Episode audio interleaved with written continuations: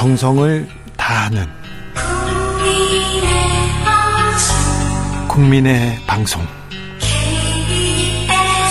KBS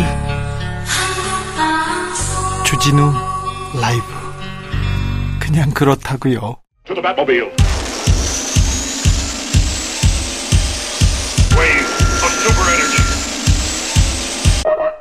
주 기자의 1분 체코가 낳은 세계적인 작가 밀란 쿤테라가 프랑스에서 세상을 떠났습니다. 향년 94세.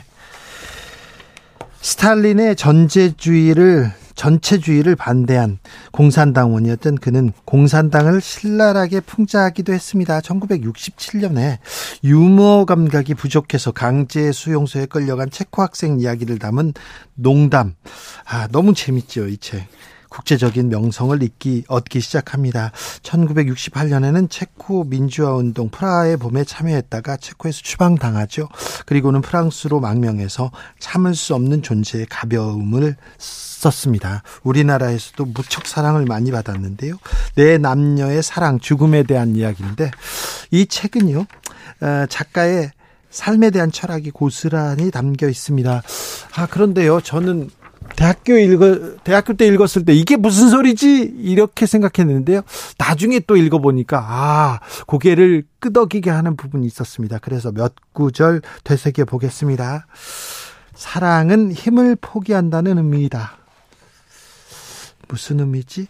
우리가 사랑할 수 없는 이유는 아마도 우리가 사랑받으려고 갈망하기 때문이고, 즉, 그것은 우리가 상대방 외엔 아무것도 요구하지 않고 대가 없이 자신을 내주는 대신에 상대에게 어떤 것, 사랑을 요구하는 것이다. 슬픔의 의미는 우리가 종착역에 있다는 의미다. 행복의 의미는 우리가 함께 한다는 의미다. 슬픔은 형태이고 행복은 내용물이다. 행복은 슬픔의 공간을 가득 채워준다. 목표가 더 높은 것은 사람은 언제나 현기증에 시달릴 것을 알아야 한다. 더 높게 이렇게 꿈꾸기만 해서는 안 된다는 이런 얘기도 하셨어요. 인생에 대해서 허무적인 허무주의적인 그런 얘기도 하셨는데요. 인생이란 한 번 사라지면 두 번 다시 돌아오지 않기 때문에 한낱 그림자 같은 것이고 그래서 산다는 것에는 아무런 무게도 없고 우리는 처음부터 죽은 것과 다름없다. 삶이 아무리 잔혹하고 아름답고 혹은 찬란하다 할지라도 그 잔혹함과 아름다움과 찬란함조차도 무의미하다는 것이다. 그래.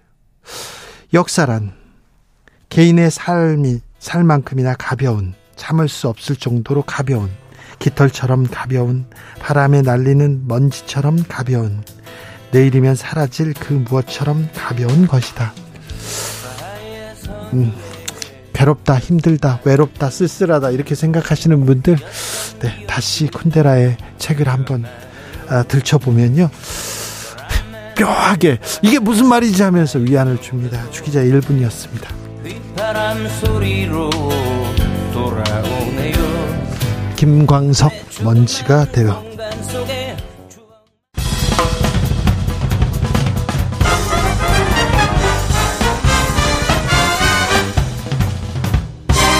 훅 인터뷰 모두를 위한 모두를 향한 모두의 궁금증 훅 인터뷰 한일 정상회담이 열렸습니다. 윤 대통령 기시다 총리와 만났는데요.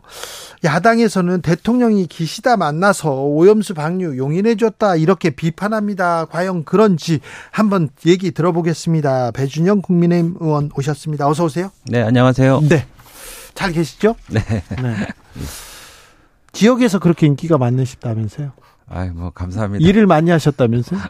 네, 뭐, 감사할 따름입니다. 네. 평가해 주시니까. 일을 너무 많이 하신 거 아닙니까? 다른 지역, 다른 지역 부럽게? 예. 어, 다 성원해 주신 덕분으로 생각하고요. 네. 더 많이 하겠습니다. 자, 외부 사람들이 네. 저 지역구에 가도 혜택이 있습니까? 네. 그래서 예를 들면은 올 10월 1일서부터 네. 어, 영종 어, 대교 그러니까 인천 공항 고속도로를 통과하는 모든 국민은 네. 어, 6,600원을 내던 것을 3,200원만 내면 됩니다. 6,600원 비쌌어요. 왔다 갔다 왕복이면 네.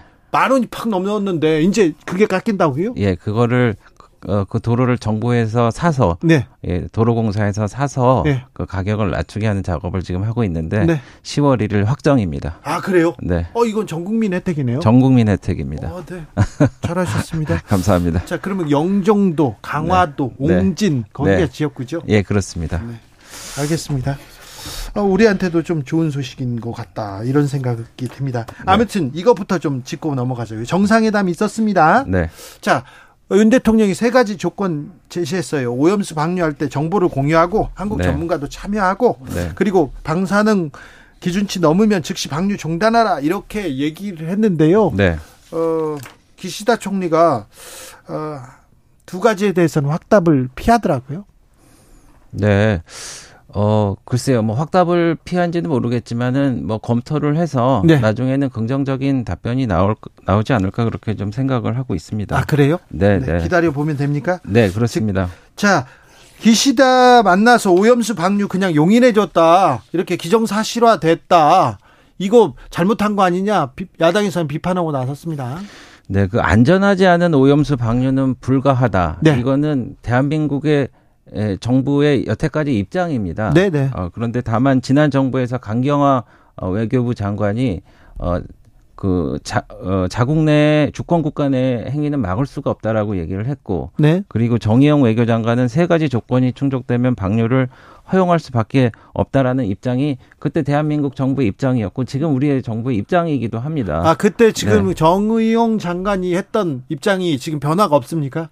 그렇습니다. 전제 조건에 대해서 전혀 받아들여주지 않, 않은 거 아닙니까? 어 아니죠. 그 세 가지 조건이 네. 어 예를 들어서 아까 말씀드린 그 정보 그, 공유, 네, 네, 정보와 정보를 공유 그리고 전문가 참여, 네, 그리고 어, 과학적인 방법으로 그 검증한다. 뭐 이런 것들이었거든요. 네, 네, 그래서 그 저희 정부는 방류수 어, 한 방울 한 방울에 문제가 없, 없을 때까지 끝까지 챙긴다는 뭐 그런 입장입니다. 그리고 예. 중요한 예. 게 어, 사람들이 좀 착각하시는데 이번에 네. 방류를 허용하는 게 두굴 허물어 갖고 계속 방류수가 나오는 게 아닙니다. 네. 수도꼭지를 여는 거예요. 예. 그래서 수도꼭지를 열었는데 만약에 그게 방류수가 어, 오염치를 훨씬 넘어선다거나 그러면은 네. 그거를 다시 잠그게 하는 국제적인 약속을 우리가 한 거거든요. 네. 예, 그렇기 때문에 어, 그것은 우리가 어, 충분히 용인할 수 있다 이렇게 봅니다. 자, 오염수가 나오는데 네. 그 명확한 데이터 정보를 우리는 받아야겠습니다. 그리고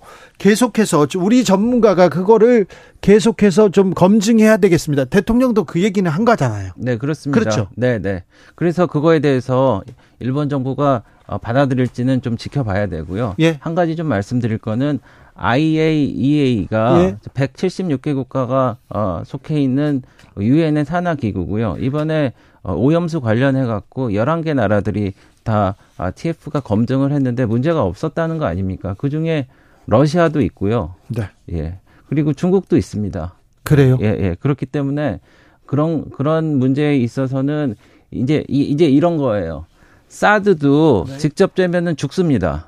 그렇지 않을까요? 예, 예. 예. 그리고 그 어, 예를 들어서 광우병 걸린 소고기도 예. 먹으면 병 걸립니다. 네.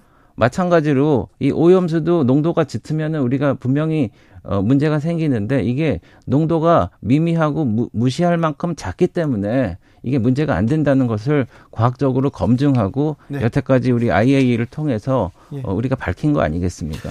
홍콩에서는요, 일본이 오염수를 방류하면 도쿄를 포함한 일본 10개 현으로부터 들어오는 수산물 즉시 주, 수입을 중, 중단하겠다 이렇게 밝혔어요. 네. 그래서 홍콩 같은 경우에는 뭐 사실 중국과 한 몸이죠. 예, 네. 그렇기 때문에 어, 여태까지 방류를 방, 반대한 나라는 예. 중국과 뭐 북한과 민주당 정도 아니겠습니까? 그래서 그것을 어, 다시 확인하는 정도라서 그뭐 그다지 큰 의미는 없는 것 같습니다. 뉴질랜드 저 저 남대표 남태평양의 몇 개 나라 피지를 비롯한 몇 개 나라도 반대는 하고 있습니다. 네, 글쎄요. 근데 그렇게 뭐 명확하게 반대를 국제사회에 해서 어, 방류를 하지 못할 정도로 그것을 어 하는지는 잘 모르겠습니다. 자, 국민들은 좀 우려하잖아요. 네. 오염수 차, 차를 왜 바다에 버리냐? 차라리 다른 대안을 좀 내지. 네. 그런데 우리 정부가 일본 정부의 입장을 막 대변하고 네. 막 그냥 그 오염수를 마시겠다, 수족관물 마시겠다, 이거는 국민들한테 더 불안함만 좀 증폭시키는데, 시키는데 그런 건 하지 마, 말라, 말아달라고 좀 말려주세요. 네. 근데 저는 이렇게 말씀드리고 싶어요. 네. 어, 지난번에 그 사드, 어, 사, 사드 논란으로 해서 네. 그 성주가 그 참외 한 80%가 국내에서 네. 어, 되는 데인데 30% 폭락을 해갖고 수백억 원을 손해를 봤습니다. 아 그때요? 네, 네. 근데 그때 뭐 민주당 의원님들 여섯 분이 노란 가발 쓰고 나와서 탬버린 치고 그랬단 말이죠. 근데 이, 이 손해에 대해서 어, 그분들이 지금 죄송하다거나 손해 배상을 한다고 한 적이 있습니까? 지금 그 뭐 그런 거에 대해서 배상을 해야 된다라는 의견까지 소급해서 나오고 있는 그런 실정이고요. 마찬가지로 지금 오늘도 제가 그 수협 중앙회장님이랑 통화를 했는데 지금 그 수산물 그 도매시장이라든지 이런 횟집이 초토화됐습니다. 팔이 날리고 있어요. 제 지역구가 강화군데 네. 새우젓이 안 팔리고 있습니다. 그리고 소금값이 지금 금값이 되고 있어요. 예, 예. 그러니까 이 말 들으셨죠? 이 우리가 두려워해야 될 것은 두려움 그 자체라고 그랬는데 네. 민주당이 이 두려움을 이 마케팅해 갖고 팔아 갖고 실존하지 않는 두려 어, 두려움 때문에 그런 그 공포 마케팅을 해 갖고 우리 우리 서민들 민생 경제를 파탄시키는 거에 대해서 그거에 대한 책임을 더 물어야 된다고 생각합니다. 알겠습니다. 괴담에 휘말릴 필요는 없습니다. 휘둘릴 필요도 없는데 그런데 오염수 방류되면 아 이거 괜찮은 거야 국민들은 우려하고 있는 거는 또 아시죠? 네, 네. 그 부분에 대해서는 계속해서 네. 정부에서 네. 여당이 네. 우리가 이렇게 검증할 테니 우리가 안전을 위해서 국민을 위해서 이렇게 노력할 테니 걱정하지 말라는 얘기는 계속 해주셔야 됩니다. 과학적으로. 아, 네, 그렇습니다. 그래서 저희 그 정부에서 예. 그 매뉴얼을 만들어 갖고 예. 몇 가지 그 대책에 대해서 얘기를 하고 있습니다. 그래서 두 달에 한 번씩 우리나라 어, 바다 92곳에 방사능 검사를 했지만 문제가 없고요. 네. 7월부터는 2주에 한 회, 그리고 200곳으로 확대해서 전국 20개 해수욕장도 검사를 하고요. 네. 그리고 모든 원전 보유국가는 사실 그 오염수를 바다에 방류를 합니다. 그리고 지금 어, 이 후쿠시마 원전 사고, 사고가 2011년에 일어났는데 지난 12, 10몇 년 동안 어, 우리 근해에 방사능 지수가 변함이 없었어요. 네. 예. 그래, 그런데 앞으로 한 3, 4개월 정도만 지켜보면은 네. 방류수가 진짜 문제가 될지 안 될지는 어, 밝혀질 것입니다. 알겠습니다. 어, 오염수 문제는 이 정도로 하고요. 네. 고속도로로 좀 넘어가 볼게요. 네, 네. 고속도로 상황이 아주 복잡합니다. 네, 네. 이 아, 양평 고속 왜 종점을 바꿨을까요? 누가 바꿨을까요? 이 논란 커지는데요. 자, 이 논란 중요 뭐가 이렇게 어? 왜 이렇게 복잡합니까? 어, 그러니까 고속도로는 꼭 필요하니까 만들려고 했고, 예. 예 그래서 이제 고속도로를 최종적으로 만들기까지는 네. 그 지역의 주, 주민들의 여론이 중요한 것이고. 10여 년 동안 네, 네. 양평에 고속도로 내달라. 네. 어, 주말에 아침, 저녁으로 양평 가는데 또 네. 강원도 쪽으로 경기도로 가는 길 너무 힘들다. 고속도로, 네. 이거는 주민의 수건이었어요. 네, 그래서 제가 볼 때는 이런 것 같습니다. 사실 2010년도에는요. 양평과 이천의 고속도로가 어, 새로 생기는 예타를 했는데 이때도 시종점이 변경됐어요. 예. 예, 그런 예를 봤을 때 시종점이 예타를 통해서 예타가 지나간 다음에도 변동된다는 것은 있어요. 예, 있고요. 예. 그리고 어, 제가 추정컨대 네. 처음에는 두물머리 등 해갖고 서울에서는 관광객들이 너무 미어 터지니까 거기를 이제 고속도로를 하려 그러다가 이 고속도로의 이름이 서울 양평간 고속도로 아닙니까? 네. 근데 양평에 어, 주된 그 인구가 있는 곳은 양평읍 3만 명, 강상면 만 명, 강화면 5천 명 이, 런 데입니다. 네. 그러니까 어, 그렇게 양서면으로 연결하는 것보다는 당연히 인구가 많은 곳에 연결하다는 게 어, 주민들의 요청 사항이었을 거고요. 예. 그래서 민주당 출신인 전, 어, 그 양평군 군수가 강하면 IC를 만들어서 그쪽에 드나들게 해달라고 했던 것이고요. 근데 그렇게 하다 보니까 이게 거꾸로 된 니은자가 되지 않습니까? 네. 거꾸로 된 니은자가 되면은 그게 고속도로라고 할 수가 없죠.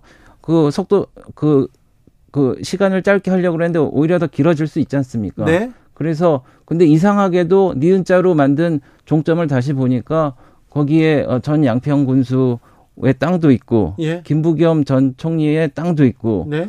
뭐 유영민 전 비서실장의 땅도 있고 그러니까 그것도 이상하고 이것도 이상하다 그러니까 막 꼬여버린 거거든요. 네. 그래서 제 생각에는 어 이번 그 윤석열 정부가 끝날 때까지 아마 민주당에서는 이렇게 됐건 저렇, 저렇 저렇게 됐건 공격의 끈을 놓지 않고 계속 할 거란 말입니다. 그래서 백지한 겁니까? 그래서 네. 백지화한 거는 제가 볼 때는 꼭 바람직한 그, 그거는 아닌 것 같아요. 네. 그래서 제 개인적인 의견을 묻는다면은 네. 주민 투표와 예. 이런 공론화 어, 과정을 이런 통해서. 과정을 통해서 한번 제대로 해봐야 되는데 문제는 민주당이 예. 어, 이것을 다시 시작할 것 같으면은 벌떼처럼 늘어나서 이것을 뭐 탄핵하겠다, 국정조사하겠다, 뭐, 뭐, 이렇게 달려들고 그러면, 어, 어떡합니까, 저희가. 아니, 근데 전 민주당 네. 군수가 네, 네. 땅을 네. 사고 땅 투기를 했는지, 네. 아니면 어떤 사람이 특혜를 받는지, 네. 조사는 해야 되겠네요. 어, 근데 조사를 해야 되니까, 예. 지금 그래서 국정감사, 국정조사, 국정조사 얘기도 하는 것 같은데, 네.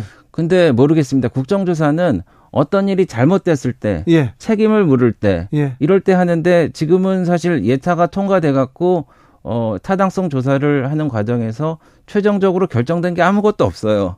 아무것도 없는 상황에서 국정조사를 통해서 얻으려고 하는 게 과연 무엇인가. 그리고 그것에 우리가 여야가 힘을 쏟아갖고 하는 게 민생 경제를 지금 해나가야 될 일이 많은데 무엇이 도움이 되는가 이런 자, 걱정을 하게 되는 겁니다. 서울 양평 고속도로가 있는데요. 원안은 이렇게 가기로 돼 있는데 지금 종점이 변경됐습니다. 변경안 주, 주변에 네. 주변에 공교롭게 네. 김건희 여사 땅이 질가의 땅이 있어요. 네. 그래서 특혜를 본다. 이 주장을 하자마자 네. 장관이 네. 아니 그 안은 이렇게 됐고 주민들이 어떻게 바랬고 이런 자초지종을 설명하면 되는데 안 하고 야 백지화 한다. 민주당 반대 안 해. 이렇게 나온 거지 않습니까? 그러면 양평 양평 주민들도 황당하고 국민들도 이게 뭔가 이렇게 네. 의아해하게 볼 수밖에 없지 않습니까? 네. 네. 그래서 그 사회자가 말씀하신 대로 네.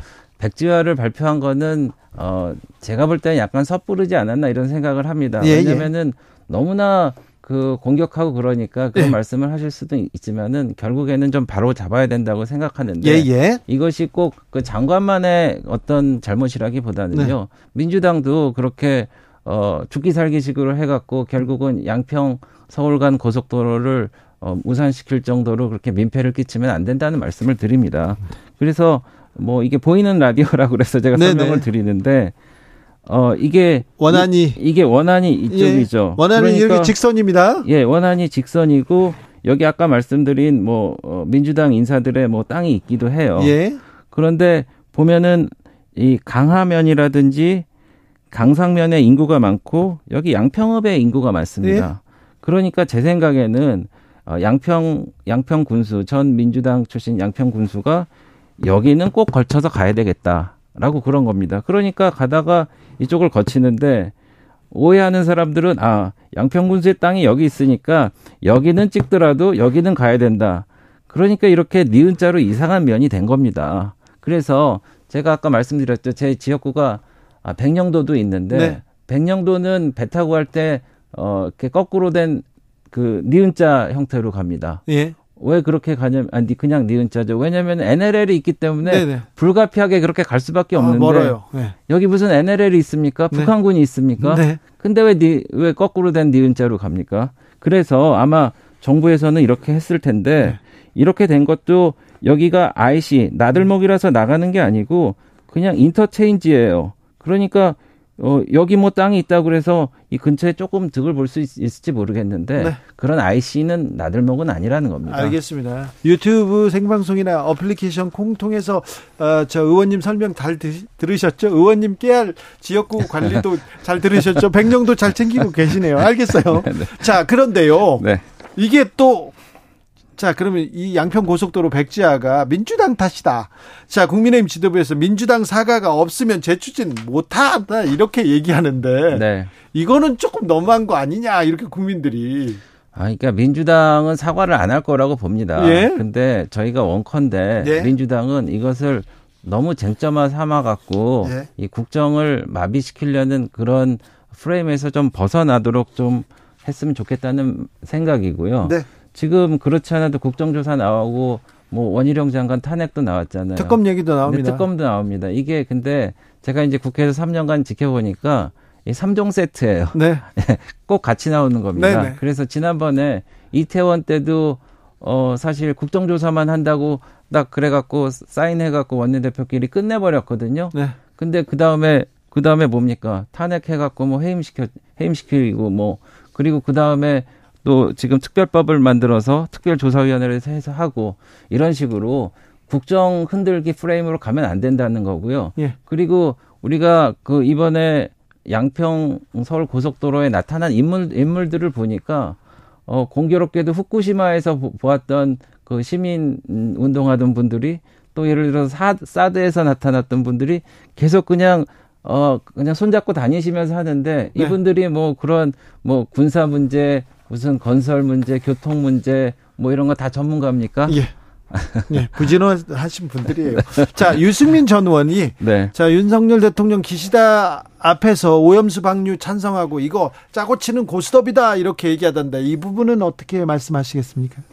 짜고 치는 고스톱이면은 그렇게 요구를 안 했겠죠. 네. 예. 그 대한민국의 어 그 대표자로서 네.